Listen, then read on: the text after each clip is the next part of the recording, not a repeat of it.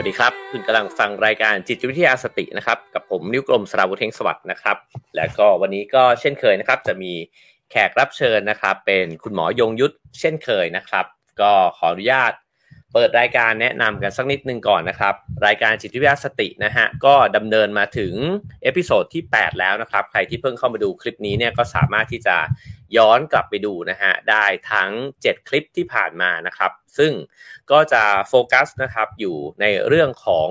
จิตวิทยานะฮะที่เกี่ยวข้องกับสตินะฮะว่าสติเนี่ยสามารถที่จะมาเปลี่ยนแปลงชีวิตนะครับแล้วก็การทำงานของสมองของเราเนี่ยได้ยังไงบ้างก็ไล่เรียงมานะฮะตั้งแต่พื้นฐานเลยนะครับ แล้วก็เมื่อถูกนำไปปรับใช้นะครับกับในองค์กรในการทำงานนะฮะจะเป็นยังไงบ้างนะครับ แล้วก็ในสถานศึกษา ในโรงพยาบาลนะครับ ก็มีความเปลี่ยนแปลงที่น่าสนใจนะครับ ในซีรีส์นี้นะครับเราก็จะมาชวนคุยกันนะฮะในเรื่องที่ใกล้ตัวมากขึ้นนะฮะสัปดาห์ที่แล้วเนี่ยก็คุยกันไปนะครับว่าตัวจิตวิทยาสติเนี่ยสามารถที่จะมาช่วยนะฮะในการแก้ไขเรื่องของการเบิร์นเอาท์นะฮะหรือว่าภาวะการทำงานแล้วมันหมดไฟเบื่อเบื่ออยากอยากเนี่ย ได้ยังไงบ้างนะครับ ก็โอ้มีหลายคนก็บอกว่าได้ประโยชน์มากนะฮะสำหรับวันนี้เนี่ยผมว่าก็เป็นเรื่องสำคัญอีกเช่นกันนะครับ ก็คือเราจะมาคุยกันในเรื่องว่าในแง่ของความสัมพันธ์นะฮะแล้วเราจะต้องสื่อสารกันเนี่ยอยู่ตลอดเวลา ไม่ว่าจะกับคนในครอบครัวนะครับ คนในที่ทำงานเพื่อนนะฮะหรือใครก็ตามเนี่ยในชีวิตของเรานะครับ สิ่งหนึ่งที่พบเจอกันอยู่บ่อยๆ ก็คือว่ามันมีความหงุดหงิดใจ มันต้องทะเลาะเบาแวงกันนะครับ จะมาดูกันครับว่าเราจะมีวิธีการในการสื่อสารยังไงเนี่ยให้ดีขึ้น แล้วก็จิตวิทยาสติเนี่ยมามีส่วนช่วยนะครับในการที่จะทำให้เราสื่อสารกันได้ดีขึ้น แล้วก็ลดการทะเลาะเบาแวงลงเนี่ยได้ยังไงบ้างนะครับ วันนี้แขกรับเชิญของเรานะครับก็เช่นเคยนะครับนายแพทย์ยงยุทธวงพิรมสารนะครับที่ปรึกษากรมสุขภาพจิต แล้วก็อดีตนายกสมาคม จิตแพทย์แห่งประเทศไทยนะครับ ก็ขอต้อนรับคุณหมอยงยุทธเลยนะครับ ผม สวัสดีครับคุณหมอครับ สวัสดีครับ ครับผมก็เปิดเรื่องเลยแล้วกันนะฮะว่าถ้าเกิดเราพูดกันถึงในประเด็นนี้ครับ คุณหมอคิดว่า ส่วนที่มันควรจะต้องให้ความสำคัญนะครับ มันคืออะไร เวลาที่บอกว่าการทะเลาะเบาแว้งขัดแย้งกันเมื่อเกิดการสื่อสารที่มันไม่เข้าใจกันเกิดขึ้นเนี่ยครับ ประเด็นสำคัญมันคืออะไรครับ คือที่จริงอันดับแรกที่หมออยากให้ทุกคนนึกภาพออกคือว่า เออ ครอบครัวทำไมถึงมีเรื่องกระทบกระทั่งกันได้ง่ายเนาะคือมันมีมันมีปัจจัยที่ทำให้คนในครอบครัวสมาชิกในครอบครัวเนี่ยกระทบกันกระทั่งกันได้ง่ายอยู่ เอ่อหลายประการนะครับ คือประการแรกก็คือ เอ่อเรามีความคาดหวังต่อกันนะคือคือถ้าคนนอกบ้านเราไม่ค่อยคาดหวังอะแต่ว่าถ้าเป็นคู่ครองเราเป็นลูกเราเป็นพ่อแม่เราอะไรอย่างเงี้ยนะครับ อันนี้ความคาดหวังมันจะ มีและไอ้ตัวความคาดหวังเนี่ยมันจะเป็นตัวสร้างเอ่อ mindset หรือวิธีคิดที่ทำให้กระทบกระทั่งกันง่ายนะเช่นเขาไม่ควรจะไม่ดีกับเรานะเขาเอ่อควรจะช่วยเรามากกว่านี้อะไรพวกนี้นะครับ พอเราพอเรามีความคิดมีความคาดหวังใช่ไหมครับมันมันก็จะมีโอกาสผิดหวังเยอะนะลองนึกดูว่าถ้าเราไม่คาดหวังอะไรมันก็มันก็ไม่ไม่มีปัญหา แต่ว่ามีความคาดหวังนี่ก็จะมีความ มันก็จะมีความผิดหวังได้เยอะนี่ก็จะเป็นเรื่องที่ที่เป็น เอ่อเรื่องที่ทำให้เราเกิดการกระทบกระทั่งกันได้ง่ายเออปัจจัยตัวที่สองที่เรามักจะนึกคาดไม่ถึงคือเอ่อความเครียดที่มนุษย์เรามีอยู่เนี่ยมันเป็นความเครียดสะสมนะครับ แล้วปัจจุบันเนี่ยเรามีความเครียดเยอะมากนะ ไปทำงานแล้วก็มีภาระงานนะ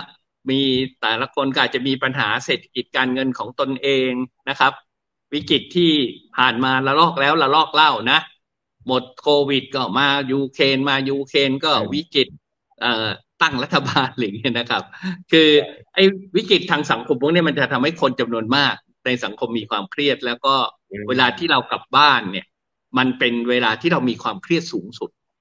คือเราสะสมมันทั้งวันนะ เพราะฉะนั้นพอเรากลับมาถึงบ้านความเครียดเนี่ยมันจะแสดงอาการอย่างหนึ่ง ซึ่งเราคาดเรามักจะนึกไม่ไม่ถึงนะ คือความเครียดเนี่ยมันทำให้กระทบกระทั่งกันง่าย นึกออกไหมฮะ คือความเครียดมันจะทำให้เราควบคุมอารมณ์ได้ไม่ดีอะเพราะฉะนั้นมันก็จะทำให้กระทบกระทั่งกันง่าย เพราะฉะนั้นสังเกตดูไหมว่า สิ่งที่กระทบกระทั่งกันในครอบครัวโดยมากไม่ใช่ ถามว่าเรื่องอะไร ส่วนใหญ่ไม่ใช่เรื่องใหญ่อะเล็กๆน้อยในบ้านนะเรื่องทำอาหารไม่ถูกใจนะวางข้าวของไม่ถูกที่อะไรอย่างนี้นะครับนะเออคือคือไม่ใช่เรื่องใหญ่หรอกเรื่องหรอกแต่ว่ามันมันคล้ายๆกับมีเอ่อความเครียดสะสมอยู่เยอะอยู่แล้ว มันก็เกิดการกระทบกระทั่งกันได้ง่ายนะครับ แล้วก็เออเวลาเรากระทบกระทั่งกันเนี่ย ตัวที่มันจะออกมาดับแรกที่สุดเลยเนี่ยก็คือมันในรูปแบบของการสื่อสารนะครับเออการสื่อสารนี่ก็ทั้งแววตาสีหน้าน้ำเสียงอะไรเงี้ยนะครับคำพูดอะไรเงี้ยนะซึ่งพวกนี้ก็จะมีลักษณะที่ เอ่อทางจิตญาแล้วก็การสื่อสารทางลบนะฮะเออเวลาเราบอกทางสื่อสารทางลบอาจจะนึกไม่ออกว่าคืออะไรนะห มอก็ยกตัวอย่างให้ฟังว่าก็เริ่มเขาเรียกภาษาไทยเรียกเป็นคำคำพวกนี้เป็นคำไทยแสดงว่ามีมาแต่โบราณนะตำบนว่าตำนิเอ่ออะไรเงี้ยนะครับ เออพวกนี้คือการสื่อสารทางลบนะอย่างบนนี้ก็ถือเป็นการสื่อสารทางลบนะการตำหนิว่ากล่าวหรือพวกนี้ก็เป็นการสื่อสารทางลบแล้วมันก็จะทำให้ พอเราสื่อสารทางลบปุ๊บอีกฝ่ายหนึ่งเขาก็เออ เขาก็จะรับการสื่อสารทางลบนี้เป็นเรื่องที่มากระทบใจเขาเหมือนกัน มันก็จะเกิดการตอบโต้นะพอเราตำหนิไปเขาก็จะ เออก็เขาจะแบบ เออต่อสู้กลับมา ว่ามันไม่เป็นไปอย่างที่เขาว่า นะเออมันก็จะกลายเป็นเรื่องที่กลายเป็นปัญหาต่อกันมากขึ้น นะเพราะฉะนั้นเอ่อในทางจิตญาเนี่ยเขาถึงบอกเลยว่า เอ่อเอ่อปัจจัยที่จะทำให้ครอบครัว ดีขึ้นอย่างมากเนี่ยก็คือเรื่องปรับปรุงการสื่อสาร อืมครับครับผมเออคุณหมอพูดถึงเรื่องความคาดหวังของเราที่มีแต่คนในครอบครัวนะครับ แล้วก็ความเครียดที่แต่ละคนเนี่ยสะสมมาพอมาเจอกันที่บ้านเนี่ย ผมว่าส่วนหนึ่งเลยก็คือการที่ คนในครอบครัวเราก็ไม่จำเป็นจะต้องประคองอะไรต่อไปแล้วนะฮะเราอาจจะประคองอารมณ์ของเราเนี่ยมาตลอดวัน พอมาถึงที่บ้านปุ๊บเนี่ยก็พร้อมที่จะระบายใส่คนที่เราคิดว่าเขาก็ต้องรองรับเราได้อยู่แล้วนะฮะแล้วก็สื่อออกมาเนี่ยผ่านสารพัดสิ่งนะครับ แล้วก็เป็นการสื่อสารทางลบด้วยนะฮะทีนี้เนี่ยถ้าเกิดว่าเราเห็นปัญหาเหล่านี้แล้วเนี่ยครับมันจะนำไปสู่อะไรฮะ เราจะนำไปสู่การแก้ปัญหานี้ยังไงครับ คุณหมอเอ่อทางจิตยาเนี่ยเขาพยายามจะ เอ่อแก้ปัญหาเรื่องนี้มานมนานมากนะครับเขาก็บอกบอกว่า เอ่อถ้าเราเข้าใจว่าถ้าเราเข้าใจหลักสื่อสารแล้วมาใช้ในชีวิตนะการสื่อสารเนี่ยมันจะดีขึ้นเยอะ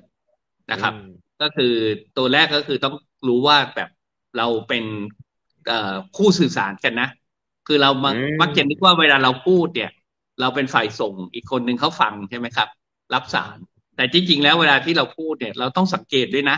ว่าเขารู้สึกนึกคิดยังไงนะครับ เพราะว่าเพราะว่าเราก็ต้องรับสารด้วย แล้วเวลาที่เขาฟังเขาส่งเขาเขาไม่ได้ฟังอย่างเดียวนะครับเขาก็ก็แน่นอนก็มีสีหน้าแววตาน้ำเสียงนะซึ่งพวกนี้มันก็เป็นการส่งสารแบบหนึ่ง เพราะฉะนั้นคนที่ไวต่อการรับส่งสารเนี่ยก็จะช่วยให้การสื่อสารดีขึ้นเยอะนะครับ แล้วก็เวลาเราเราสื่อสารเนี่ยเขาบอกว่า เอ่อคนเรามักจะไปนึกว่าคนสื่อสารดีคือคนพูดเก่งนะครับ อันนี้อาจจะติดการเมืองมากไปนะคือจริงๆการเขาบอกว่าการสื่อสารที่ดีเนี่ย อันดับแรกเป็นปฐมบทมากเลยคือการการฟังนะการฟังที่มีคุณภาพนะเอ่อภาษาทางจิตยาเขาเรียกการฟังอย่างใส่ใจนะฮะนะเอ่อเอ่อการฟังอย่างใส่ใจเนี่ยมันมีมันจะช่วยให้เราเข้าใจอีกฝ่าย แล้วก็จะช่วยอีกฝ่ายหนึ่งเนี่ยเขารู้สึกว่าเขาอยากสื่อสารกับเราอะ นะภาษาทางจิตยาเขามีคำเก๋ๆเขาเรียกว่าความไว้วางใจนะซึ่งพวกนี้เนี่ยเออมันเป็นเอ่อทักษะที่ฝึกได้นะครับ หลายคนบอกว่า เอ๊ะ ให้ฟังอย่างใส่ใจตั้งใจฟังทํำยังไง เพราะมันเป็นนามธรรมใช่ไหมฮะแต่ที่จริงรูปธรรมของการฟังอย่างใส่ใจเนี่ย มันเป็นมันเป็นภาษาท่าทางล้วนๆเลยนะครับ ก็คือการตบตาการพยักหน้าเนี่ย อืมครับแค่เราเวลาเราสนทนากันบางคนไม่สบตา หรือว่ามองนู่นมองนี่ไปทำนู่นทำนี่ไม่ได้แบบอยู่กับผู้สนทนานะครับ นะเออเพราะฉะนั้นมันถึงมีคำของนักปราชญ์เขาบอกว่าแบบเวเออคนที่อยู่ตั้งคนข้างหน้าเราเนี่ยคือคนที่สำคัญที่สุดนะเพราะฉะนั้นก็เพราะฉะนั้นการที่จะให้เกิดการสื่อสารที่ดีเนี่ยก็ต้องสบตาพยักหน้านะครับ พวกนี้เนี่ยก็จะช่วยทำให้เกิดความไว้วางใจแล้วก็สามารถพูดกันได้ดีนะครับ อันนี้เนี่ยก็เป็นส่วนที่สำคัญมากเลย เออ แม้กระทั่งเด็กเล็ก ๆ นะครับ ลองดูเถอะนะ เวลาลองคุยกับเอลูกหลานเนี่ยนะครับ ที่เขาเป็นเด็กเล็กๆสามสี่ขวบเนี่ย ลองย่อเข่าลงอยู่ในระดับสายตาเดียวกับเขาพูดกับเขาเชื่อไหมฮะเขาจะฟังเราแล้วเขาจะเข้าใจแล้วเขาแล้วเรื่องเรื่องเรื่องการยอมรับเนี่ยมันจะมากกว่ามากเลย ที่แบบเราแบบว่ายืนเข้าหูพูดเขาอะไรอย่างเงี้ยนะเอออันอันนี้เนี่ยก็คือให้เห็นว่า มนุษย์เรานี่ตั้งแต่เล็กมาก ๆเลย เราก็レスปอนอย่างนี้มาตั้งแต่เล็กแล้วนะครับ อืมนะครับผมโอ้อันนี้น่าสนใจครับเออผมชอบประเด็นแรกมากเลยนะฮะ คือเรามักจะนึกว่าเราเป็นคนพูด แล้วเวลาเราพูดเนี่ยเราต้องการให้คนอื่นเนี่ย ฟังเราเท่านั้นนะฮะ แต่จริงๆแล้วเนี่ยระหว่างที่เราพูดเนี่ย เรารับฟังไปด้วยเช่นกัน แล้วเวลาที่เราบอกว่าฟังมันไม่ได้แปลว่าฟังสิ่งที่เขาพูดเท่านั้น แต่ว่ามันฟังสิ่งที่เขาไม่ได้พูดด้วยก็คือ แววตาท่าทางนะฮะทั้งหมดเลยอากับกิริยาทั้งหมดของเขาก็จะทำให้เราเนี่ยสื่อสารสองทางเนี่ยอยู่ตลอดเวลาระหว่างที่เราฟังจริง ๆ เราก็กำลังสื่อสารอยู่ด้วยเช่นกันนะครับ แล้วคุณหมอก็พูดถึงการฟังอย่างใส่ใจ ที่จะนำมาซึ่งความไว้วางใจกันมากขึ้น สมมุติว่ามีคนที่อาจจะทะเลาะเบาแว้งกับคนในครอบครัวอยู่บ่อยๆเนี่ยนะฮะฟังคุณหมอพูดอยู่ เขาบอกว่าโอเคได้ เดี๋ยวจะเอาไปฝึกนะฮะแต่ทีนี้เนี่ยเวลาเราฝึกอยู่ฝ่ายเดียวเนี่ย มันจะเวิร์กไหมครับ คือ เพราะคนคนนั้นเนี่ยเขาก็อาจจะไม่ได้เปลี่ยนแปลงอะไร คุณหมอมีคำแนะนำหรือว่าคำชี้แจงเรื่องนี้ยังไงฮะ เออ ประเด็นนี้น่าสนใจมากเลยครับ ว่าว่าเออว่าเราทำฝ่ายเดียวเนี่ยได้ไหม คือจริง ๆ แล้วเนี่ยการสื่อสารเนี่ยมันเป็นเหมือนกับการปรบมือนะครับ เพราะสำนวนสำนวนไทยเรามีมาแต่นานว่าปรบมือข้างเดียวไม่ดังนะวันที่มันกระทบกระทั่งกันเนี่ยมันเป็นจากการที่ทั้งสองฝ่าย โดย โดยไม่รู้ตัวนะมันก็ใช้การสื่อสารทางลบต่อโต้กันไปมาเพราะถ้าถ้าฝ่ายในฝ่ายหนึ่งเป็นฝ่ายที่เริ่มต้นก่อนในการที่จะนะฮะที่จะอ่าสมมุติอย่างตอนนี้เรากำลังพูดถึงฟังใช่ไหมฟังอย่างใส่ใจ แล้วเราก็เอ่อฟังเราก็คาว่าใส่ใจนี่นอกจากสบตาพยักหน้าแล้วก็อย่างที่เออคุณเอว่าคือเราเข้าใจความรู้สึกของเขาด้วยอะใช่ไหมพอเราฟังอย่างใจแล้วเออกำลังโมโหนะ เออ เราก็จะรู้ว่าเออ คู่สนทนาเรากำลังโมโหไม่งั้นเนี่ย เราเราก็จะแบบไม่ไม่เอ่อมีแต่ฟังความคิดเขาอะไม่ได้ฟังความรู้สึกเขาด้วยนะครับมันการที่เข้าใจความรู้สึกของอีกฝ่ายเนี่ย มันจะช่วยได้มากและเราก็จะต้องเข้าใจด้วยนะว่า เวลาที่อีกฝ่ายหนึ่งมีความรู้สึกเนี่ย ความเป็นมนุษย์เนี่ย เราก็จะรู้สึกไปด้วย ความรู้สึกของเราเนี่ยมันก็จะมีสองแบบนะครับ ภาษาทางวัยรุ่นเขาเรียกอินกับเอา นะฮะสาการที่เรามักจะอินก็คือสาการที่เราอย่างอย่างบอกว่าเวลามีปัญหาร่วมกันเนี่ยครอบครัวมักจะรวมตัวกันแน่น พอไม่มีปัญหาร่วมกันแล้วก็กลับมาทะเลาะกันใหม่อะไรอย่างเงี้ยนะครับคือ อันนี้ที่บอกว่ามีปัญหาร่วมกันคือมันมีความรู้สึกอินในการที่จะนะเผชิญกับปัญหาเหล่านั้นด้วยกันไงฮะนะส่วนเวลาเอาเนี่ยโอ้สาการตอนนี้อธิบายเรื่องเอาง่ายมาก นะ คนหนึ่งเชียร์ ก้าวไกลคนหนึ่งไม่เชียร์อะไรอย่างเงี้ยนะครับ อันนี้จะเห็นได้ชัดเลยเวลาคุยกันจะเอามาก ต่อให้ในครอบครัวคุยกันนะเออคือมันก็จะเกิดอารมณ์ในเชิงแบบไม่พอใจว้าวุ่นอะไรอย่างเงี้ยนะครับเพราะฉะนั้นเราเนี่ยเราถ้าคนที่เขามีการสื่อสารที่ดีเนี่ยเขาบอกว่าจะเห็นทั้งอารมณ์ของผู้สนทนาว่าเขากำลังโมโหนะแล้วก็เห็นอารมณ์ตัวเราเองด้วยเฮ้ยฉันกำลังว้าวุ่นฉันก็กำลังโกรธเหมือนกันนะ พอเรารู้อารมณ์ทั้งฝ่ายเราและฝ่ายเขาเนี่ยใช่ไหมฮะคราวนี้เนี่ยมันก็จะทำให้เขาเรียกว่าการเอ่อภาษาจิตใจมันเป็นคำยากๆนะเขาเรียกตระหนักรู้ในตนเองเนี่ยโอ้โหมันจะทำให้เราแบบว่ามีเอ่อความสามารถในการที่จะสื่อสารได้ดี เพราะว่าส่วนใหญ่เนี่ยมันทำไปโดยไม่รู้ตัวนะครับ พวกนี้เนี่ยกระบวนการทางจิตยาเนี่ย มันต้องปรับปรุงการสื่อสารเยอะมากเลยแล้วอันเนี้ย มันก็จะมาถึงบทที่ตอนคุณเอพูดนำอะครับว่า เออเรื่องของสติมันถึงมีความสำคัญนะครับเพราะว่าเพราะว่าเวลาที่เรามีสติเนี่ยมันจะช่วยทำให้มันภาษาทางหมอเขาเรียกว่ามันไม่อัตโนมัตินะคือจิตพื้นฐานเนี่ยมันจะอัตโนมัติใช่ไหมฮะนะทางจิตยากระแสหลักที่หมอพูดกันบ่อย ๆ ว่าเป็นจิตยาที่พยายามจะปรับปรุงจิตพื้นฐานเนี่ย ก็พยายามจะฝึกให้เราคามดาวลงใช่ไหมฮะ เอ่อให้อ่าสังเกตแต่วัฒนธรรมของเขาให้รู้อารมณ์ของตัวเองอะไรอย่างเงี้ยนะคือแต่ว่ามันก็ยากอยู่นะโดยเพราะยิ่งพอมันมีอารมณ์แล้วเนี่ยมันไอ้ที่เรียนรู้มาเนี่ยมันไม่อยู่ละมันออกมาหมดนะครับ เพราะฉะนั้นตัวที่ตัวที่จะช่วยได้มากก็คือฝึกสติ พอเราอย่างสติที่เราบอกกันว่าเออมันเป็นคุณภาพจิตขั้นสูงกว่า คือจิตเราทำงานอย่างมีคุณภาพ คือมันก็จะไม่ถูก สอดแทรกด้วยลมได้ง่ายนะมันจะมีความจดจ่อที่ดีกว่า มันคุณสมบัติพวกเนี้ยมันจะมีผลต่อการสื่อสารมากเลยนะครับเอ่ออย่างที่เราบอกบอกว่าเราใช้ลมหายใจที่เป็นปัจจุบันช่วยฝึกให้เรามีสติใช่ไหมครับ ซึ่งอันนี้เป็นข้อค้นพบนะมาสักกว่า2,600 ปีโดยที่โดยเออมหาบุรุษซึ่งทางสายจิตยาถือว่าเป็นนักจิตยาที่ยิ่งใหญ่มากคือ คือเอ่อเอ่อพระพุทธเจ้านี่นะครับเออท่านค้นพบว่า สติเนี่ยมันมันใช้ลมหายใจเป็นตัวช่วย เพราะลมหายใจเนี่ย ถ้าพูดถึงในทางจิตยาและทางนิโรไซเนี่ยมันมีคุณสมบัติที่สำคัญคือความเป็นปัจจุบันเพราะฉะนั้นพอพอเราฝึกรู้ลมหายใจ รู้ในกิจที่ทำนะครับ มันจะทำให้เราทำได้อย่างมีสตินะซึ่งคันนี้บอกการรู้ลมหายใจรู้ในกิจที่ทำเนี่ย มันจะฝึกได้ง่าย ถ้าเราฝึกสมาธิด้วยการรู้ลมหายใจไว้เป็นใช่ไหมฮะคือตอนนั่งสมาธิให้จิตเราสงบ ให้เราผ่อนคลาย ซึ่งถือว่าเป็นจิตที่พักอย่างมีคุณภาพนะครับ คนเราอาจจะต้องนอนแปดชั่วโมง แต่เรานั่งสมาธิสิบนาทีเนี่ยเราจะได้ความสงบที่มีคุณภาพนะเพราะเวลาหลับตาหายใจเข้าออกยาวนะครับ คนฟังลองทำตามไปด้วยก็ได้นะครับ แล้วก็สังเกตสัมผัสลมหายใจเล็กๆที่ปลายจมูกนะฮะโดยวิธีการเลือกรับรู้ข้างที่ชัดกว่าตรงตำแหน่งที่ชัดที่สุด แล้วก็จะสังเกตลมใจได้โดยไม่ยากนะแล้วก็ดูไปให้ต่อเนื่องสักครู่หนึ่งนะ เราเราก็จะเริ่มรู้ลมหายใจได้โดยไม่ยาก แล้วก็การนั่งสมาธิเนี่ยมันจะมีหัวใจสำคัญคือคือไอ้ตัวความคิดจากจิตใต้สำนึกที่มันจะหยุดยาก เพราะเรานั่งสมาธิเนี่ยเพื่อให้จิตสงบโดยหยุดคิดใช่ไหมครับ แต่ว่าพอมันมีความคิดจากจิตใต้สำนึกเนี่ยเราก็จะไปคิดตาม ก็ใช้วิธีรู้ตัวไม่คิดตามกับมารู้ลมหายใจใหม่นะครับ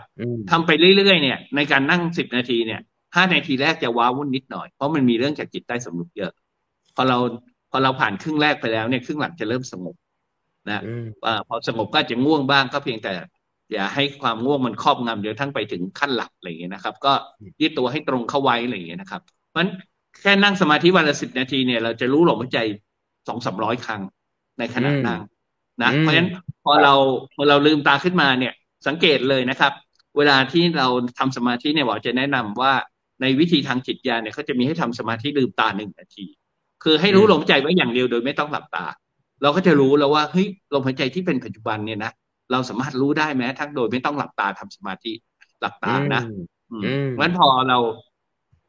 รู้ลมใจแล้วเนี่ยก็ลองก็ลองสังเกตดูนะครับ หยิบจับอย่างมีสติ รู้ลมหายใจรู้นิ้วที่สัมผัส ใช่ไหมฮะ ยืนเดินอย่างมีสติก็รู้สัมผัสที่เท้าอะไรอย่างเงี้ยนะเสร็จแล้วเราก็จะเริ่มการฟังอย่างมีสติได้นะครับ อย่างหมอฟัง คุยกับคุณเอเวลาคุณเอสรุปหมอก็จะรู้ลมหายใจฟังนะแล้วก็เวลาที่หมอเอคุณเอตั้งประเด็นขึ้นมา หมอก็รู้ลมหายใจพูดนะเอ่อการการการพูดเนี่ยลมหายใจมันจะสังเกตได้ยากนิดนึงแต่ฝึกไปก็ไม่ยาก เพราะว่าเวลาเราพูดเนี่ยลมหายใจออกมันเปลี่ยนมาเป็นคำพูดใช่ไหมครับ มันก็จะมีแต่ลมหายใจเข้าเป็นระยะ ซึ่งซึ่งก็สังเกตได้นะเออพอเราพูดและฟังอย่างมีสติเนี่ย เราจะเริ่มพบเลยว่า คุณสมบัติสองข้อของสติมันจะทำงาน ข้อแรกก็คือมันจะมีความไม่วอกแวกเพราะเราจะจดจ่ออยู่กับการสนทนาได้ดีขึ้นนะใส่ใจได้ดีขึ้นเข้าใจได้ดีขึ้น อืม กับอันที่สองก็คืออ่ามันจะถูกสอดแทรกด้วยอารมณ์ได้ยาก เราจะควบคุมอารมณ์และความคิดได้ดีขึ้น อืมนะครับว่าโอ้พระจันดีที่หลักที่เราพูดมาทั้งหมดคันนี้ยมันจะมาใช้งานได้ไม่ยากเลย อืมครับผมนะครับพอเรารู้เราไม่ใจในการพูดและฟังครับ อืม อันนี้ก็คล้ายกันกับเอ่อในหลาย ๆ หัวข้อที่เราคุยกันนะครับ เพราะว่าผมว่าจิตวิทยาสติเนี่ย สิ่งหนึ่งที่เป็นประโยชน์มากก็คือว่ามันเอามาทำให้เราเนี่ยใช้ในสิ่งที่เราเข้าใจเนี่ย ให้มันเกิดขึ้นในชีวิตจริงได้นะครับ เพราะว่าหลายครั้งเนี่ยผมผมพูดคำนี้ประจำเลยในรายการนี้นะฮะก็คือดีชั่วรู้หมดแต่อดไม่ได้นะฮะคือรู้ว่าอะไรควรทำ อะไรไม่ควรทำแต่พอมันไม่มีสติปุ๊บเนี่ยสิ่งที่รู้มามันก็ไม่ได้ใช้นะฮะเพราะฉะนั้นในเรื่องการสื่อสารก็เช่นกันนะครับ เมื่อกี้คุณหมอพูดถึงเรื่องของการฟังความรู้สึกนะฮะซึ่งอันนี้น่าจะสำคัญมากเลยนะครับ ก็คือว่าเวลาเราฟังเนี่ยเราต้องฟังความรู้สึกของคนตรงกันข้ามด้วย ในขณะเดียวกันฟังความรู้สึกของตัวเองด้วย ถ้าเกิดว่าเราเข้าใจทั้ง2สสิ่งนี้นะครับ ก็จะทำให้เราสามารถที่จะรับมือเนี่ย สถานการณ์ตรงนั้นเนี่ยได้ดีขึ้นนะฮะแล้วก็พอเราเห็นอารมณ์ตัวเองนะครับ เราก็จะสามารถที่จะเอ่อจะทำจะทำให้การโต้ตอบของเราเนี่ยมันเป็นไปอย่างที่มันควรจะเป็นเนี่ยมากขึ้นนะฮะทีนี้ก็มาถึงเรื่องของการฝึกสตินะครับ ซึ่งคุณหมอบอกว่าเราเนี่ยสามารถที่จะลองได้นะครับ ก็คืออาจจะเริ่มต้นเนี่ยจากการหลับตาก่อนก็ได้ แล้วหลังจากนั้นเนี่ยก็ลองทำนะฮะโดยที่ลืมตา เพื่อที่จะให้รู้ลมหายใจนะครับ ผมว่าสิ่งเหล่านี้เนี่ยสิ่งที่จะเกิดขึ้นตามมาก็คือว่ามันคือการฝึกจิตของเรานะฮะแล้วก็ฝึกสมองนะครับ ฝึกนิสัยด้วยนะครับทำให้เราเนี่ยมีสติเนี่ยมากขึ้นนะฮะเดี๋ยวขออนุญาตตรงนี้นิดนึงนะครับ โอเคครับผม ให้คุณหมอกลับกล้องนิดนึงโอเคครับ ซึ่งผมว่าน่าสนใจมากนะฮะถ้าเกิดว่าเราใช้เวลาวันละสิบนาทีนะครับ กับการ ฝึกสิ่งนี้เนี่ยผมคิดว่ามี2ออย่างเกิดขึ้นหนึ่งก็คือว่ามันจะมีช่วงเวลาที่สงบอย่างมีคุณภาพชอบคำนี้นะฮะเพราะว่าในชีวิตประจำวันของเราเนี่ยมันเต็มไปด้วยเออเรื่องต่างๆ มากมายเต็มไปหมด แล้วก็อารมณ์ของเราเนี่ยมันผุดปรากฏขึ้นมาเนี่ยไม่เว้นในแต่ละวินาทีเลยนะฮะถ้าเรามีช่วงเวลาว่างๆเนี่ยให้กับความสงบบ้างนะครับ ก็น่าจะเป็นหนึ่งก็คือว่าเราได้ประโยชน์จากมันทันทีเลย ชีวิตจะได้มีความสงบในชีวิตบ้างนะฮะแต่ว่า 2 ก็คือคำถามที่จะถามคุณหมอต่อไปนะฮะว่า จริง ๆ แล้วเนี่ยเวลาที่เราฝึกสมาธิอยู่บ่อยๆ ฝึกรับรู้ลมหายใจอยู่บ่อยๆเนี่ยนะครับ ความเปลี่ยนแปลงที่มันเกิดขึ้นกับเราเนี่ยในแง่ของสติแล้วก็อารมณ์เนี่ยมันมันสามมันมีความเปลี่ยนแปลงที่เป็นรูปธรรมเลยไหมฮะว่ามันจะเกิดอะไรขึ้นกับเราบ้างอะครับ เออคือเอ่อคุณสมบัติของสติมันมีเอ่อถ้าเราแบ่งง่ายๆ เป็นสติในกายกับสติในจิตนะครับ ตัวสติในกายก็คือเวลาเราเอ่อ เราพูดเราทำอะไรก็ตามเนี่ย อันนี้เราถือว่าเป็นทางทางกายนะครับ พวกนี้เนี่ยเออสติจะมีคุณสมบัติที่สำคัญก็คือทำให้เราจดจ่อได้ดีขึ้น เรียกว่าไม่วอกแวกนะครับ แล้วก็ทำให้เราแบบว่าควบคุมอารมณ์และความคิดได้ดีขึ้น คือไม่ถูกสอดแทรกด้วยอารมณ์ได้ง่ายนะฮะคือในทางพุทธธรรมเนี่ยเขาเขาจะเรียกสภาวะเนี้ยว่าเป็นกุศลจิต คือเวลามีสติเนี่ย มันจะเป็นกุศลจิตคือมันจะไม่เป็นจิตที่ไม่ทำความ ไม่ดีหรือว่ามันจะไม่ถูกสอดแทรกด้วยความโลภกดหลงแต่ว่าในจิตญาสติเราจะไม่พูดในวิธีแบบนี้นะครับ เราจะพูดเป็นภาษาจิตยาให้คนเข้าใจได้ง่าย แล้วไม่ต้องเกี่ยวข้องกับศาสนานะว่าเออสติเนี่ยมันจะทำให้เราไม่วอกแวกไม่ถูกสอดแทรกด้วยอารมณ์คาว่าไม่ถูกสอดแทรกด้วยอารมณ์เนี่ยครับคือหัวใจสำคัญ เพราะว่า เพราะว่าเวลาที่เราขับรถเนี่ยลองนึกดูนะครับ ใครตัดหน้ารถเราก็โมโหนะครับ แต่ว่าอย่างคนเขามีสติเขารู้ เขาขับรถรู้ลมหายใจอยู่กับปัจจุบันนะรู้การขับรถเช่นรู้มือที่จับพวงมาลัยเนี่ยเขาเวลาที่ใครขับรถตัดหน้าเนี่ยเขาจะควบคุมอารมณ์ได้ดีกว่าเยอะนะมันจะไม่ถูกแทรกด้วยอารมณ์โกรธได้ง่ายนะครับ อันนี้เนี่ยก็คือถ้าจะขออนุญาตถามคุณหมอแบบว่าเป็นเหตุการณ์สมมุติที่ผมว่าหลายคนเนี่ยจะต้องเคยเจอนะฮะสมมุติว่าเรากับคนในครอบครัวเราเนี่ยเผ ชิญหน้ากันอยู่ใช่ไหมครับเราอาจจะพยายามจะอธิบายอะไรบางอย่างให้เขาเข้าใจ แต่เขาเนี่ยไม่ฟังเราเลย เขาก็โอ้โหทุ่มเถียงมาแบบที่เขาเข้าใจแล้วก็พูดพูดมา ไม่ฟังเราเลยแบบนี้ครับ ในสถานการณ์แบบนี้เนี่ย สติเนี่ยสามารถที่จะช่วยเราได้ยังไงบ้างครับ คือถ้าเรารู้ลมหายใจฟัง เราจะรู้ว่าเขากำลังโกรธแล้วก็ขณะเดียวเรากันเราก็จะรู้สึกว่าใจเรามันนิ่ง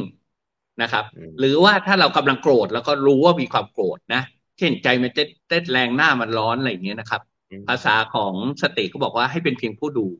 ก็รู้ลมใจดูไปมันก็ความโกรธแค่เกิดขึ้น แล้วก็เปลี่ยนแปลงไปฟังดูเหมือนยากนะครับ แต่จริง ๆ ทักษะพวกนี้ฝึกได้หมดเนาะเออฝึกเออเพราะฉะนั้นพอเราเพราะฉะนั้นพอเราเราไม่ได้โกรธตอบเนี่ย เราก็จะเห็นแล้วว่าที่จริงแล้วเนี่ยเขาก็เป็นเขากำลังมีความทุกข์อะ คนโกรธนี่คือคนที่มีความทุกข์เนาะ เพราะเราก็จะสามารถที่จะแบบหนึ่งก็คือไม่ได้ไปโต้ตอบเขา เพราะยิ่งโต้ตอบมันจะยิ่งไปกันใหญ่เลยนะในหลักจิตใจเนี่ยเขามีข้อเลยเขามีกฎที่สำคัญมากเลยคือ ห้ามสื่อสารในขณะที่กำลังโกรธคือคุณโกรธคุณก็ต่างคนต่างแยกย้ายกันไปใช่ไหมแต่ว่าถ้าเรามีสติเนี่ย พอเราไม่โกรธปุ๊บเราก็สามารถที่จะคามดาวเขาได้เนาะเราอาจจะเนี่ย เออเออจับต้นแขนเขาเบาๆนะ บอกอืมเออ เออน่าเห็นใจนะเธอเรื่องที่เกิดขึ้นอะไรเงี้ยหรือว่า อืม เธอกำลังไม่สบายใจมากเรื่องนี้อะไรเงี้ยนะครับ มันพอเราเราเข้าใจอารมณ์เขาและเราแบบว่าคามดาวเขาได้นะ ด้วยคำพูดและด้วยด้วยภาษาท่าทางภาษาทางก็อย่างเช่น จับต้นแขนเขาไว้อะไรเงี้ยนะครับ นะคำพูดก็อย่างเช่นคำพูดที่เราเข้าใจความรู้สึกเขาเลยคุณเนี่ย อีกฝ่ายหนึ่งเขาจะสงบฮะพอ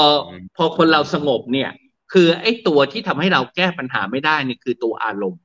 เพราะพออารมณ์ปุ๊บเนี่ยการใช้เหตุของมนุษย์มันจะเสียทันทีนะฮะมันพอพอพอเขาเริ่มสงบไปได้เนี่ยไอ้การจะปัญหาที่ยากๆเนี่ย จริง ๆแล้วมันหาทางออกไม่ยาก ถ้าเกิดมันไม่ได้ใช้อารมณ์นะคือพอใช้อารมณ์เนี่ยมันจะต้องต้องเป็นอย่างนี้อย่างนั้น แต่ที่จริงระหว่างอย่างนี้กับอย่างนั้นสองข้างเนี่ยนะครับ ตรงกลางมันมีทางออกเยอะแยะนะ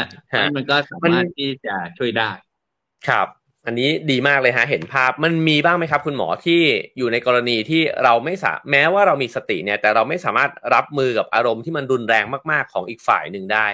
ถ้าเกิดมันมีกรณีแบบนั้นเนี่ย เราควรจะทํำยังไงครับ ควรจะต้องหยุดก่อนไหมเดินหนีไปหรือต้องทํำยังไงครับเอ่อการการเอ่อหลีกเลี่ยงสถานการณ์ที่มันรุนแรงมากนี่เป็นเรื่องที่เอ่อใช้ได้อยู่เสมอนะครับนะ ก็เราก็สามารถบอกเขาได้บอกว่าใจเย็นๆก่อนนะเดี๋ยวเราค่อยคุยกันอะไรเงี้ยนะครับ แล้วเราก็ใช้สาการใช้สาการของการที่แบบให้เขาเอ่อกับเราไม่ต้องปะทะกันเนี่ยนะทำให้ทำให้ต่างคนต่างใจเย็นลงนะครับรบอันนี้เนี่ยเป็นสาการที่ช่วยได้เสมอนะครับ เพราะการเผชิญหน้าในขณะที่กำลังมีอารมณ์เนี่ย มันเป็นเรื่องที่ที่เอ่อไม่มีทางที่จะ แก้ได้แล้วเวลาเรามีอารมณ์เนี่ยคำพูดมันจะเป็นคำพูดที่รุนแรงแล้วอีกฝ่ายหนึ่งก็จะจำไอ้คำพูดที่รุนแรงเนี่ยไว้นะอยู่ในอยู่ในส่วนลึกของจิตใจเลยล่ะ ไม่ลืมอะไรเงี้ยนะครับ นะเพราะฉะนั้นเอ่อบางคนนี่หายโกรธไปแล้วนะ อีกฝ่ายหนึ่งเขายังจำคำพูดที่เราพูดได้อยู่นะนะว่าไอเราก็ไปนึกว่า เออ มันไม่มีอะไรแล้ว ยังมีครับ เพราะเขายังจำคำพูดนั้นได้ อืมครับผม ในมุมของคนที่จำคำพูดนั้นเนี่ยครับ คุณหมอมีมีวิธีไหมฮะ เรื่องจิตวิทยาสติมาช่วยแก้ไขในเรื่องของ ไอ้โหความบอบช้ำที่เราจำคำพูดแรงๆ ที่คนคนนั้นโยนใส่เรามีไหมฮะ มีวิธีแก้ไขไหมครับ เอ่อวิธีแก้ไขก็จุดที่ที่สำคัญก็มีอยู่สองเรื่องครับหนึ่งคือให้เอ่อเอ่อภาษาทาง จิตยากเรียกกันไข้กรวนนะคือรู้ลมหายใจแล้วก็ลองนึกให้ดีว่าจริง ๆ ที่พูดตอนนั้นเนี่ยเขาไม่ได้ตั้งใจจะทำร้ายเราหรอก มันพูดมาจากอารมณ์ที่กำลังโกรธใช่ไหมฮะอันนี้เขาเรียกว่าเป็นสติไข้กรวนนะอันที่สองที่ช่วยได้ดีมากเลย ที่จะลดไอ้ความกระทบกระทั่งกันได้มากคือความให้อภัยนะคือและทำไมเราถึงให้อภัยได้ดี ก็เพราะว่าสติเนี่ย พอเรา พอเราไม่ไปถึงโกรธด้วยใช่ไหมครับนะเราปล่อยวางได้เนี่ย เราก็จะเริ่มเห็นว่าจริง ๆ แล้วที่เขาทำแบบนั้นเนี่ยเขามีความไม่สบายใจเขามีความเครียดเขามีอารมณ์ เพราะฉะนั้นเขาเองนั่นแหละ คือบุคคลที่เรา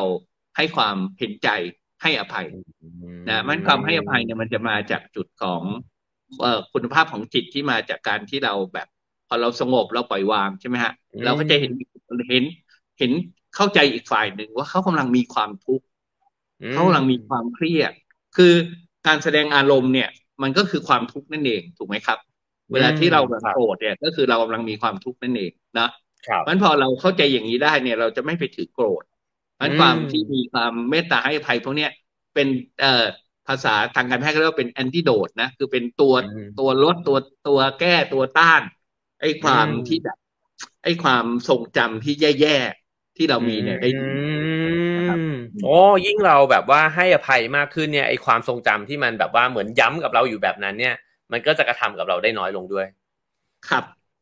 เอออันนี้ตรงมันมีมันมีบทเรียนง่าย ๆ นะคุณเอ๋ที่น่าสนใจมากเป็นเป็น exerciseทางจิตวิทยานะครับ ก็เอากระดาษ A4 มาแผ่นหนึ่งนะครับแล้วก็พับครึ่งนะ พับครึ่ง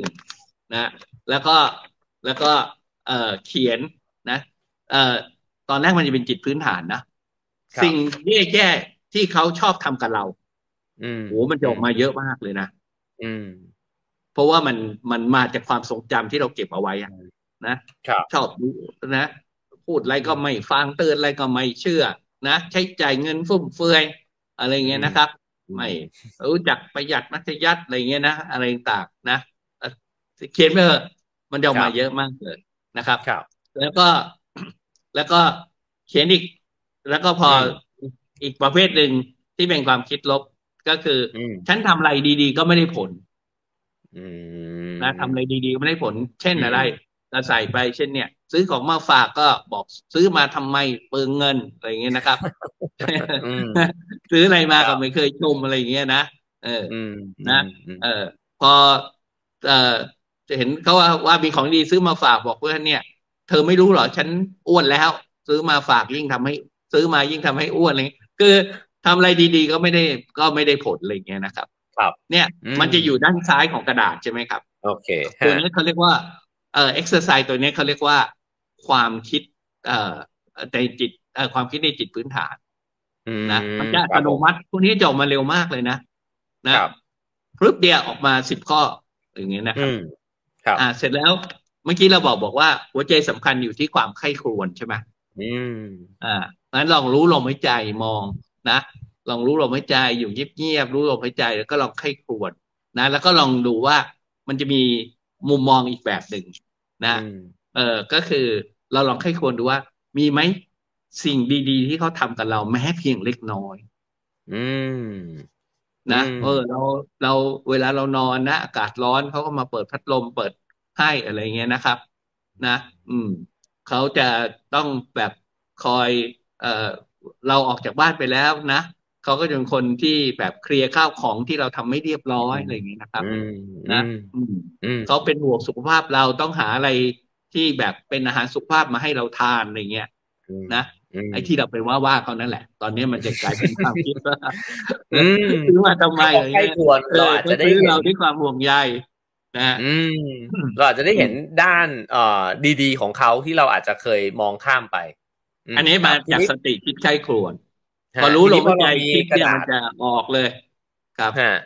อ่เรามีกระดาษแล้วที่มีสองด้านแล้วใช่ไหมครับ คุณหมอด้านหนึ่งก็คือจากเอ่อจิตพื้นฐานนะฮะ ซึ่งเป็นมันสิ่งจะมีที่อสอองกมาคำหถาลามกขหองลายจิตพื้นฐาน อืมอ่าครับ แล้วก็อืมอีกอันหนึงมาจากการไข้ครวญนะครับ ก็คือมีด้านลบและด้านบวกแหละนะฮะพอเราอ่าเห็นกระดาษทั้งสองฝั่งนี้แล้วแล้วยังไงครับ ก็เราก็เราก็จะความคิดเราจะเปลี่ยนอืมไอ้ไอ้เพราะเดิมเนี่ยเอ่อมันความคิดมันถูกครอบงำด้วยจิตพื้นฐานอืมตอนครับตอนเนี้ยเราจะเริ่มเมื่อเออเมื่อกี้จิต เมื่อกี้จิต จิตพื้นฐานมันมีสองสองสองแบบใช่ไหมฮะสิ่งแย่ๆที่เขาทำกับเรา แล้วก็สิ่งดีๆที่เราทำแล้วก็ไม่ได้ผลใช่ไหมฮะอืมเอออมพอเราให้คนนั้นบวกก็มีสองคำถามเหมือนกัน สิ่งอืมดีๆที่เขาทำกับเราแม้เพียงเล็กน้อยก็จะมีนะแล้วก็สอง สิ่งแย่ๆที่เราก็มักจะทำแม้โดยไม่ได้ตั้งใจ อืมเช่นอืมแบบว่าไม่เคยนะ ไม่เคยเออเขาทำยังไงก็ไม่เคยชมอะไรอย่างเงี้ยนะครับ อืมอืมนะอืมพวกเนี้ยก็เพราะฉะนั้นพอเราพอเราใส่สิ่งเนี้ยเราก็จะเริ่มเห็นโอเออเห็นว่าเขาก็มีอะไรดี ๆ แล้วเราเองนั่นแหละ ก็มีโอกาสที่ต้องพัฒนาตัวเอง อืมอืมโอ้โห อันนี้ดีมากเลยครับผม ก็เอ่อเลยเห็นนะฮะว่าที่คุณหมอเคยพูดไว้ว่าถ้าเกิดว่าเราฝึกสติไปเรื่อยๆ เนี่ย มันจะนำไปสู่บั้นปลายเส้นชัยของมันเนี่ยอันหนึ่งเนี่ยนะฮะก็คือความเมตตาในใจเราด้วย เมื่อกี้พอฟังคุณหมอเลยเข้าใจนะฮะว่า พอเรามีสติปุ๊บเนี่ยเราจะเห็นความทุกข์ของคนตรงหน้า ซึ่งกำลังแสดงอารมณ์ออกนิ้วให้เราดูเนี่ยตรงหน้านะฮะอืมรู้ว่าเขาเนี่ยมีความทุกข์อยู่ในตัวนะครับพ อเราเห็นความทุกข์นั้นด้วยสติเราจะมีความเมตตา ถ้าเกิดว่าเออคนนั้นเนี่ยแบบอ่าสำหรับเราอาจจะอาการหนักมากนะฮะเราอาจจะใช้วิธีกระดาษ A4 พับครึ่งของคุณหมอนะครับ แล้วก็ผมคิดว่านี้เป็นวิธีที่น่าสนใจมากนะครับ กับคำถาม 4คำถามนะฮะสิ่งไม่ดีที่เขาทำกับเรานะครับ แล้วก็ฉันทำอะไรเนี่ยก็ไม่เคยได้ผลลัพธ์ที่ดีเลยนะฮะไว้ด้านหนึ่งแล้วก็อีกด้านหนึ่งก็คือว่าสิ่งดีๆ ที่เขาเนี่ยทำกับเราแม้เพียงเล็กน้อยนะฮะแล้วก็อีกอันนึงก็คือสิ่งแย่ๆที่เรามักจะทำกับเขาแม้ว่าอาจจะไม่ค่อยรู้ตัวนะฮะก็อันนี้ลองกันได้ จะถามคุณหมอนิดนึงฮะผมคิดว่าเออคุณผู้ฟังแล้วคุณผู้ชมที่ดูอยู่ อาจจะมีคำถามว่ามันมีไหมฮะ บางเคสที่มันยากเกินแก้เกินเยียวยาจริง ๆ คือเราพยายามแล้วพยายามอีก แต่ก็ดูเหมือนจะยากที่จะรับมือกับ คนที่เขาแบบโอ้โหอยู่ในครอบครัวเราแล้วเขามีอารมณ์รุนแรงมากๆได้ อันนี้คุณหมอว่ามีไหมฮะคนที่เปลี่ยนแปลงไม่ได้ หรือถ้ามีเนี่ยอ่าควรจะต้องทำยังไงครับ จะใช้ชีวิตกับเขายังไงดี เอ่อตอนตอนสมัยที่หมอไปเรียนเอ่อหมอหมอจบจิตแพทย์ที่ไทย แต่หมอไปเรียนที่เยอรมันเนี่ยในสาขาครอบครัวบำบัดนะอืมแล้วก็ครับในหลักครอบครัวบำบัดเนี่ยมันรวมคู่สมรสบำบัดด้วยเขามีหลักอืมอยู่ข้อหนึ่งซึ่งเป็นเป็นจิตยาขั้นพื้นฐาน นะ ที่เขาพยายามจะให้ทุกคนมีทางออกว่า ว่าในเมื่อคุณอยู่ดีๆกันไม่ได้ให้แยกกันดีอืมๆคือคือคือแน่นอนดีที่สุดคืออยู่กันดีๆใช่ไหมครับอืมแต่แย่ที่สุดเนี่ยคืออยู่กันแย่ๆเพราะฉะนั้นอืมเพราะฉะนั้นถ้าคุณแยกกันดีๆ เนี่ยจะดีกว่า แล้วก็ระบบระบบที่ที่ที่เยอรมันเนี่ย ถ้าคุณจะแยกทางกันเนี่ย นะเอ่อทางคุณไปขอขอขอ ศาลให้ให้แยกเนี่ยนะ อันดับแรกเขาจะขอให้แบบคุณไปให้คำไปขอคำปรึกษาครอบครัวก่อน ก็คือคู่สมรสไปพบนักจิตยา เพราะว่าเขาต้องการให้บรรเทาความโกรธ แล้วก็สามารถที่จะที่จะแยกกันได้ด้วยดี แล้วก็ถ้าเป็นพ่อแม่ก็ไม่ต้องมาแย่งลูกกัน ให้ลูกเขารู้สึกว่าเขายังมีคุณพ่อคุณแม่ที่ดี ถึงแม้เขาจะเป็นพ่อเป็นสามีที่ดีที่สามีภรรยาที่ดีกันไม่ได้เขาก็เป็น เอ่อพ่อแม่ที่ดีของเรา นะครับ ซึ่งซึ่งอันนี้มันสำคัญมากสำหรับจิตใจของลูกนะเพราะว่าถ้าลูกเจอแม่แม่ก็บอกว่าพ่อแย่ เจอพ่อก็บอกแม่แย่เงี้ยโอ้โหไอการพัฒนาทางจิตใจของลูกที่จะเสียมากเลย ความมั่นคงทางจิตใจนะครับ แต่ว่าถ้าทั้งพ่อทั้งแม่เนี่ย แยกกันอย่างดีๆเนี่ยก็คือต่างฝ่ายต่างยอมรับว่าเราเข้ากันไม่ได้ เราเราอาจจะไม่สามารถเป็นสามีภรรยาที่ดีได้ แต่เราสามารถเป็นพ่อแม่ที่ดีกับลูกได้เพราะเราพ่อเจอก็บอกว่า ก็ยังดูว่าแม่เขารักลูกนะ แม่เจอก็เออพ่อเขารักลูกนะเพราะเราจะไม่ว่าอะไรอีกฝ่ายหนึ่งเนี่ย อันนี้คือคือคือจิตยากระแสหลักนะครับครับทีนี้ครับ พอมาเป็นจิตยากระแสใหม่เนี่ยเขาจะให้เขาจะให้คิดอีกแบบหนึ่งคือให้คิดว่าที่จริงแล้วเนี่ย เวลาเราบอกว่าอยู่กันแย่ๆเนี่ยนะ มันในมุมกลับเนี่ย ที่มันแย่เพราะว่าคุณภาพจิตเรา เราสะสมอารมณ์ เราสะสมความเครียด เราสะสมความโกรธใช่ไหมครับครับในมุมกลับ ถ้าเรามองในอีกมุมหนึ่งว่าหนึ่งมันเป็นแค่สภาวะจิตของเรา อืมใช่ไหมวันถ้าเราสามารถที่จะจะจะจะเรียนรู้ด้วยสติได้ว่าสภาวะจิตพวกนี้ความโกรธนะความความผิดหวังมันก็เป็นแค่สภาวะจิตที่เกิดขึ้นและเปลี่ยนแปลงไป พอเราไม่ไปยึดติดกับมันเนี่ยไอ้ความโกรธความผิดหวังเนี่ยมันจะลดลงไปเยอะ ใช่ไหมครับแล้วก็ขนาดเดียวกัน เราให้ให้เราเห็นว่าฝ่ายหนึ่งที่เขากำลังโกรธกำลังผิดหวังเนี่ยเขามีความทุกข์อย่างมหาศาลเพราะฉะนั้นเนี่ย มุมมองของสมรรถภาพมันจะเปลี่ยน เพราะฉะนั้นด้วยด้วยด้วยสติแล้วเนี่ย มันมันจะทำให้ เอ่อกลายเป็นว่า เอ่อความขัดแย้งที่เกิดขึ้นเนี่ยมันเป็นการยกระดับคุณภาพจิตของเรานะให้เราปล่อยวางความโกรธแล้วก็เห็นใจได้อีกฝ่ายหนึ่งเนี่ย คือแบบนี้เนี่ย ในในเรื่องนี้เนี่ยการการอยู่ไม่อยู่จะไม่ใช่คำถามเลยนะ เพราะว่าเราเราสามารถที่จะอ่าให้วิธีที่ดีดีที่สุดได้ เราก็ยังเราก็ยังอยู่อยู่กันได้ หรือว่าถ้าอีกฝ่ายหนึ่งเขาเขาสามารถที่เขาไม่สามารถจะอยู่ได้ เราก็สามารถที่ยอมรับได้โดยที่เราไม่ต้องไปถือโกรธเขาด้วย อืมโอ้โห ครับผมเออโห อันนี้เห็นทางออกเลยนะฮะ แล้วก็แปลว่าจริง ๆ แล้วเนี่ยในจิตวิทยากระแสใหม่เนี่ยก็เชื่อว่าความขัดแย้งมันเป็นเครื่องฝึกจิตเรานี่เองนะฮะแล้วก็พัฒนาระดับคุณภาพจิตเนี่ยของเราได้นะครับ แล้วก็ผมฟังแล้วผมมองเห็นความหวังว่า เมื่อเรามีความเปลี่ยนแปลงในแง่ของการตอบโต้เนี่ย คนคนนั้นก็อาจจะมีการเปลี่ยนแปลงในการสื่อสารกับเราด้วยเหมือนกัน ความสัมพันธ์อาจจะดีขึ้นเป็นไปได้นะฮะแต่ถ้าเกิดว่าคุณหมอบอกว่าถ้ามันไม่เป็นไปแบบนั้นต่อให้มันลงเอยด้วยการที่จะไม่อยู่ด้วยกันเนี่ย เราก็จะเข้าใจแล้วก็ยอมรับในสิ่งที่มันเกิดขึ้นเนี่ย ได้ด้วยอารมณ์ที่ถูกต้องด้วยนะฮะขออนุญาตถามครับ กิจกรรมที่เราทำเมื่อกี้เนี่ยครับ มันเป็นกิจกรรมที่มาจากการทำสติบำบัดนะคือมันมีสติบำบัดแต่อันหนึ่งที่เขาเด่นมากเรื่องการนำคู่สมรสบำบัดเขาชื่อนายกันเทลปี ฟังดูเป็นญี่ปุ่น เพราะว่าคนคิดเป็นญี่ปุ่นนะครับ ครับ เนี่ยเขาให้คู่สมรสมาเจอกันแล้วเขาก็ให้ฝึกให้จิตสงบ แล้วเขาก็ให้ต่างคนต่างแยก นะ ไปทำบัญชีความคิดเนี่ยที่ว่าสี่ช่องเนี่ยนะครับนะด้านด้านจิตพื้นฐานสองช่อง แล้วก็ไข้กลด้วยสี่สองช่อง แล้วก็ต่างคนต่างมาอ่านให้กับผู้บำบัดฟัง แต่มาอ่านพร้อมกันนะ เพราะคนหนึ่งก็จะได้ฟังด้วยว่าอีกคนหนึ่งเขาคิดว่าอย่างไง โอ้นี่ดีมากเลยแล้วแล้วแล้วเขาทาเขาทำเวลาเขาทำหลายเซสชันนี่เขาแบ่งตามระยะเวลานะ เอาตั้งแต่ปัจจุบันไปเลยแล้วก็ย้อนกลับไปอดีตนะฮะอะสมมุติว่ามาเจอกันห้าครั้งก็แบ่งเป็นห้าช่วงนะครับเอ่อตั้งแต่ช่วงเนี่ยช่วงสองสองปีนี้ขัดแย้งกันมากนะอ่าช่วงเอ่อสองปีเอ่อสองสปีก่อนนะที่ความขัดแย้งมันเริ่มมากขึ้นเอ่อช่วงหวานชื่นนะรักกันใหม่ ๆ แล้วก็ช่วงที่เราเริ่มคบเป็นแฟนกันอะไรเงี้ยนะครับ เนี่ยเขาก็จะให้ทำบัญชีพวกนี้ออกมา นะ แล้วเพื่อ ผลผลน่าแปลกใจนะฮะ ว่าอืมเออ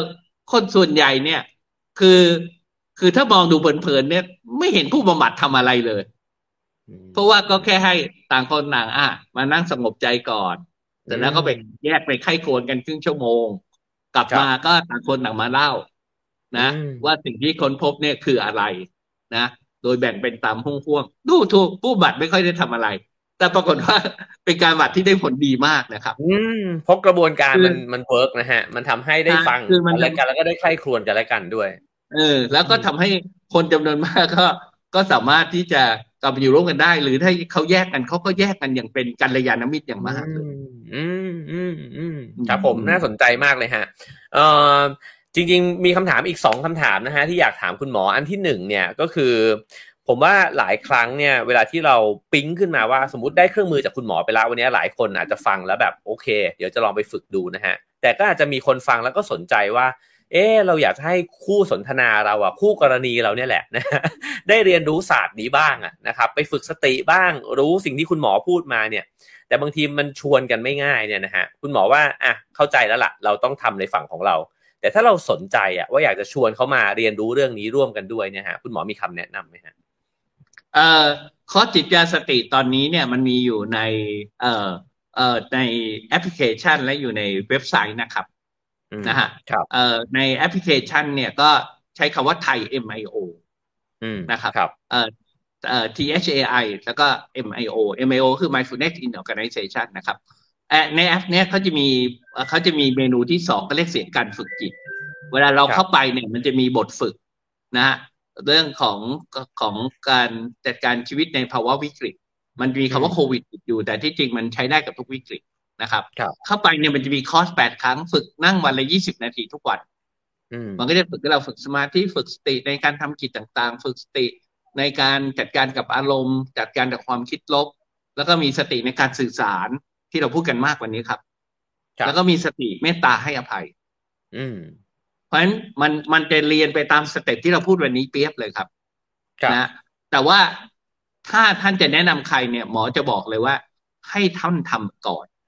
ถ้าท่านรู้สึกว่าท่านฝึกมันเป็นคอร์สหนึ่งสัปดาห์อืมนะครับอืมเราฝึกวันละครั้งวันละครั้งเนี่ยตั้งเวลาที่แน่นอนของตัวเองเช่น เช้าหรือก่อนนอนอะไรอย่างเงี้ยนะครับ ก็ฝึกไปพอครบหนึ่งสัปดาห์เนี่ย เราก็จะจบคอร์ส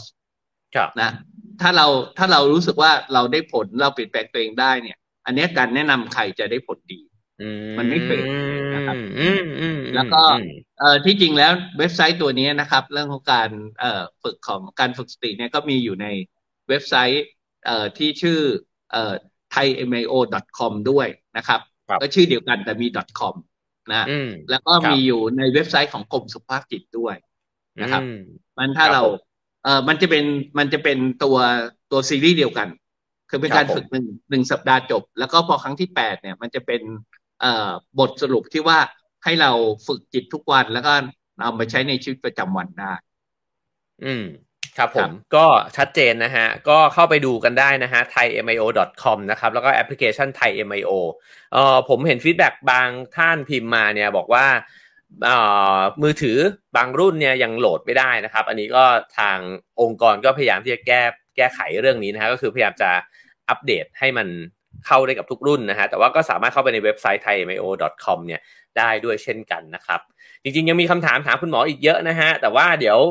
วันนี้เราจะคุยกันได้ถึงประมาณ8โมง50 นาทีนะครับ อาจจะให้คุณหมอเก็บตกฮะว่ามีอะไรที่ผมอาจจะยังไม่ได้ถาม และคิดว่าเป็นประเด็นที่สำคัญสำหรับการสื่อสารระหว่างผู้คนในครอบครัว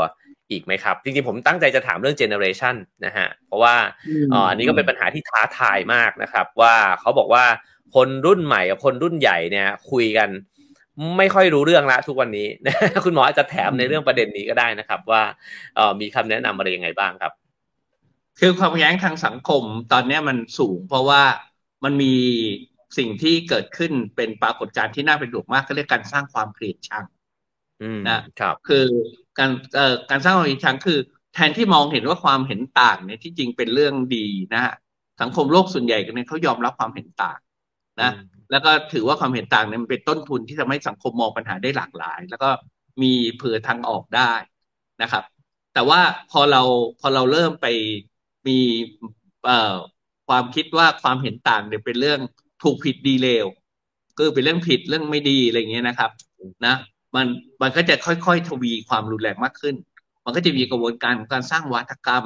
สร้างเฟกนิวอะไรเงี้ยนะครับเพราะฉะนั้นผลลัพธ์ที่ตามมาก็คือมันจะเกิดความไอ้ความ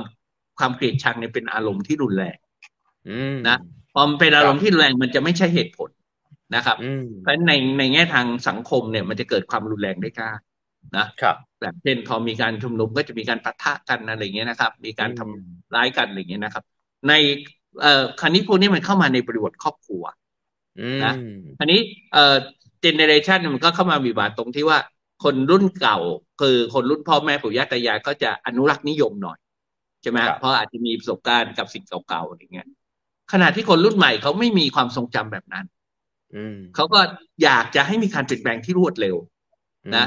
แล้วแน่นอนเขาก็ไปหาคำตอบเขาเองหาแหล่งข้อมูลของเขาเอง ซึ่งมันคนละชุด กับแหล่งข้อมูลที่เรามีอยู่เพราะการมองต่างก็เป็นเรื่องธรรมดา แต่ว่าพอเราไปใส่ความความเกลียดชังคืออารมณ์แล้วเนี่ย ในครอบครัวก็กลายเป็นกระทบกระทั่งกันง่ายคุยกันไม่รู้เรื่องเลยนะครับเพราะถ้าเราถ้าเราแบบใช้สติในการพูดคุยนะ คือสติเนี่ยมันเป็น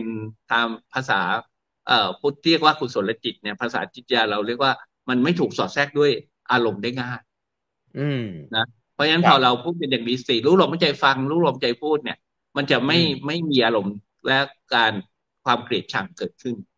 อืมนะแล้วมันก็จะช่วยทำให้เราสามารถที่จะจะสื่อสารกันได้ดีขึ้นนะครับ แล้วเราก็จะเริ่มเห็น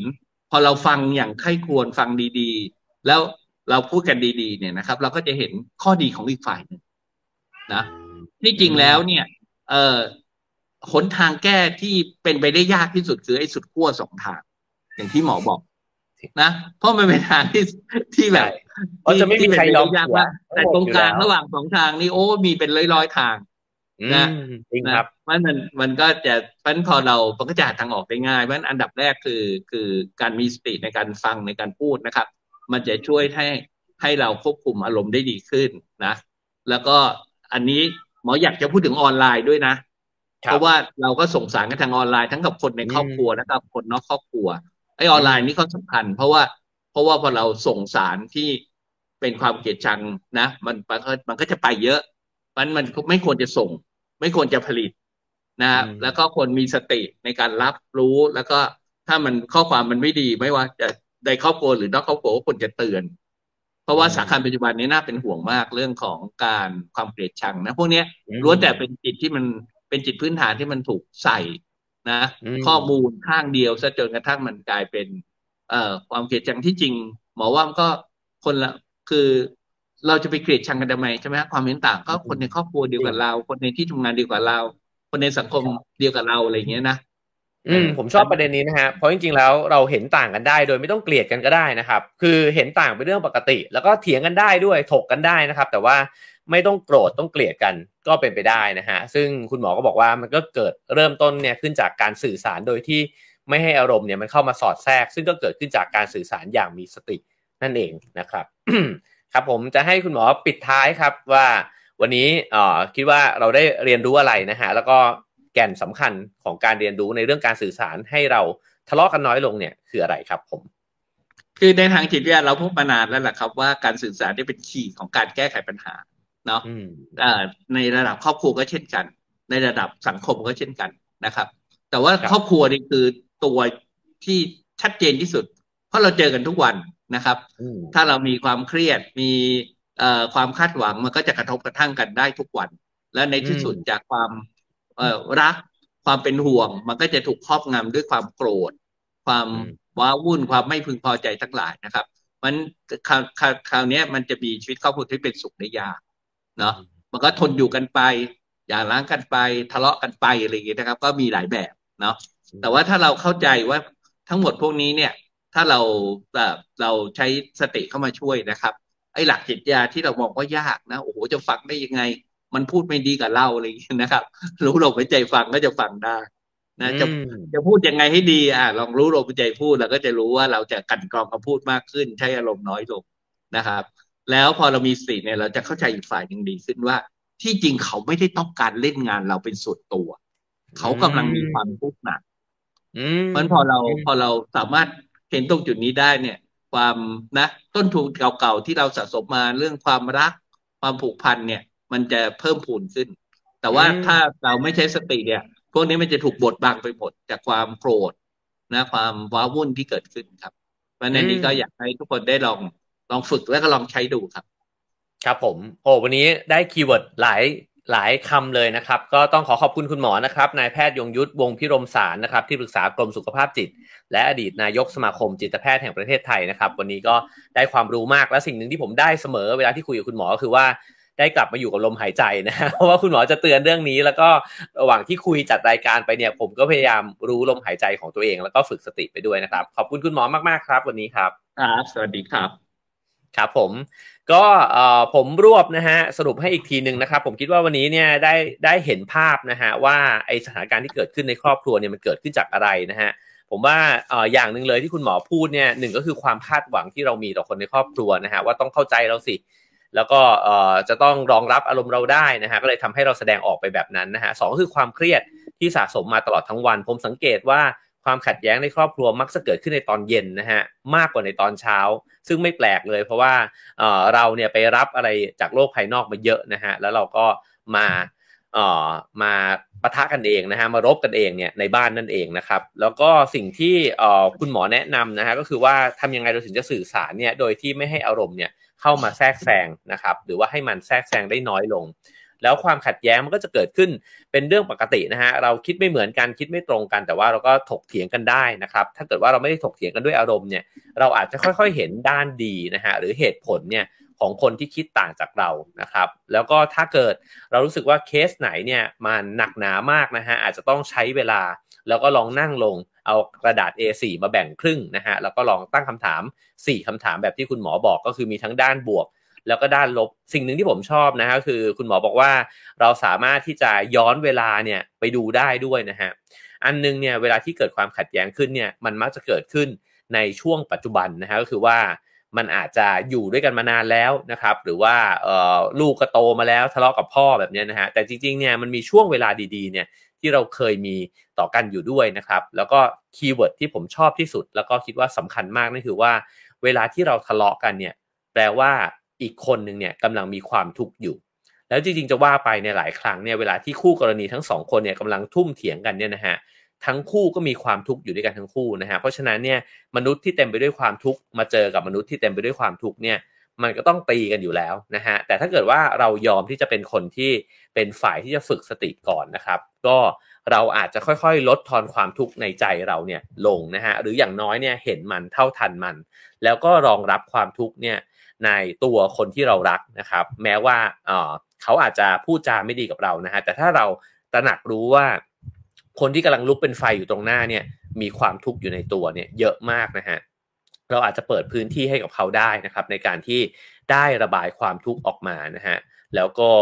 ถ้ามีสติเราก็อาจจะมองเห็นว่าถ้อยคำรุนแรงเหล่านั้นเนี่ยไม่ได้มุ่งโจมตีมาที่เรานะฮะแต่มันอาจจะเพียงแค่สะท้อนความทุกข์ในใจเขาเนี่ยออกมา เท่านั้นเองนะครับ แล้วก็